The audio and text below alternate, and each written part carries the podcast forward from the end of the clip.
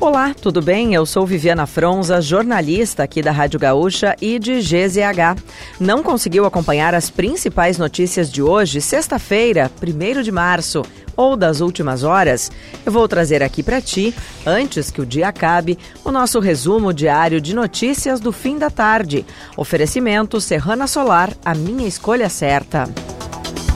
A delegada responsável pelo caso das agressões cometidas por um morador contra o porteiro de um condomínio no bairro Rio Branco, em Porto Alegre, declarou em entrevista coletiva realizada nesta manhã que os ataques teriam motivação racista.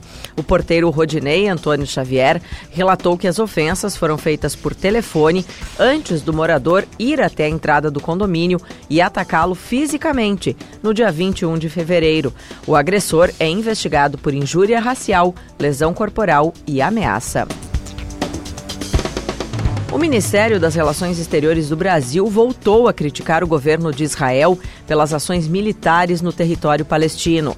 O comunicado foi publicado no site do Itamaraty um dia após os relatos das mortes de dezenas de civis que esperavam em fila por ajuda humanitária na faixa de Gaza.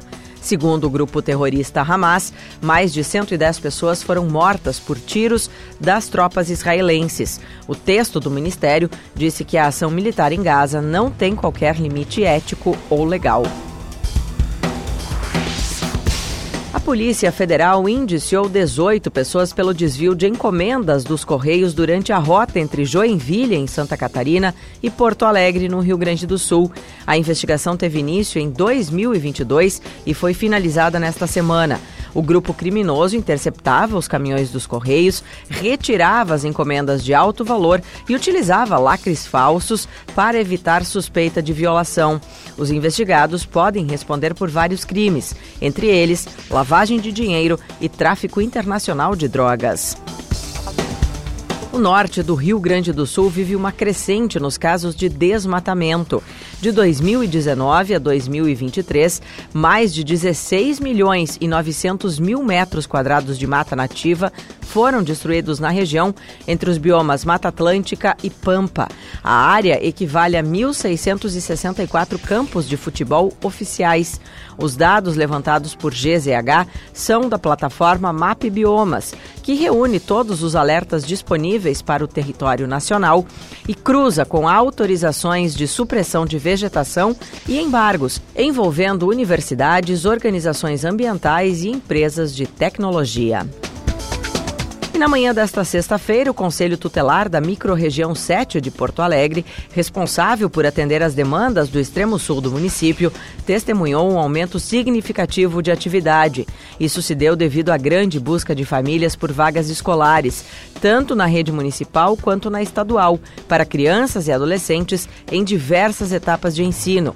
A área de atuação da microrregião engloba os bairros Belém Novo, Chapéu do Sol, Lajeado, Lami, Ponta Grossa e Restinga. E para fechar o nosso resumo de notícias, antes que o dia acabe, tem a previsão para o final de semana. No sábado, o tempo será de verão, com temperatura máxima de 32 graus e mínima de 20 em Porto Alegre. Já no domingo, a temperatura irá variar entre 22 e 31 graus. Na cidade de Bagé, o final de semana será de sol com aumento de nuvens ao longo do dia e na noite ocorrerão pancadas de chuva. Se quiser saber mais sobre algum desses assuntos e muitos outros, além dos nossos colunistas, áudios e vídeos, é só acessar gzh.com.br ou o aplicativo de GZH. Na próxima segunda-feira, a gente volta aqui antes que o dia acabe.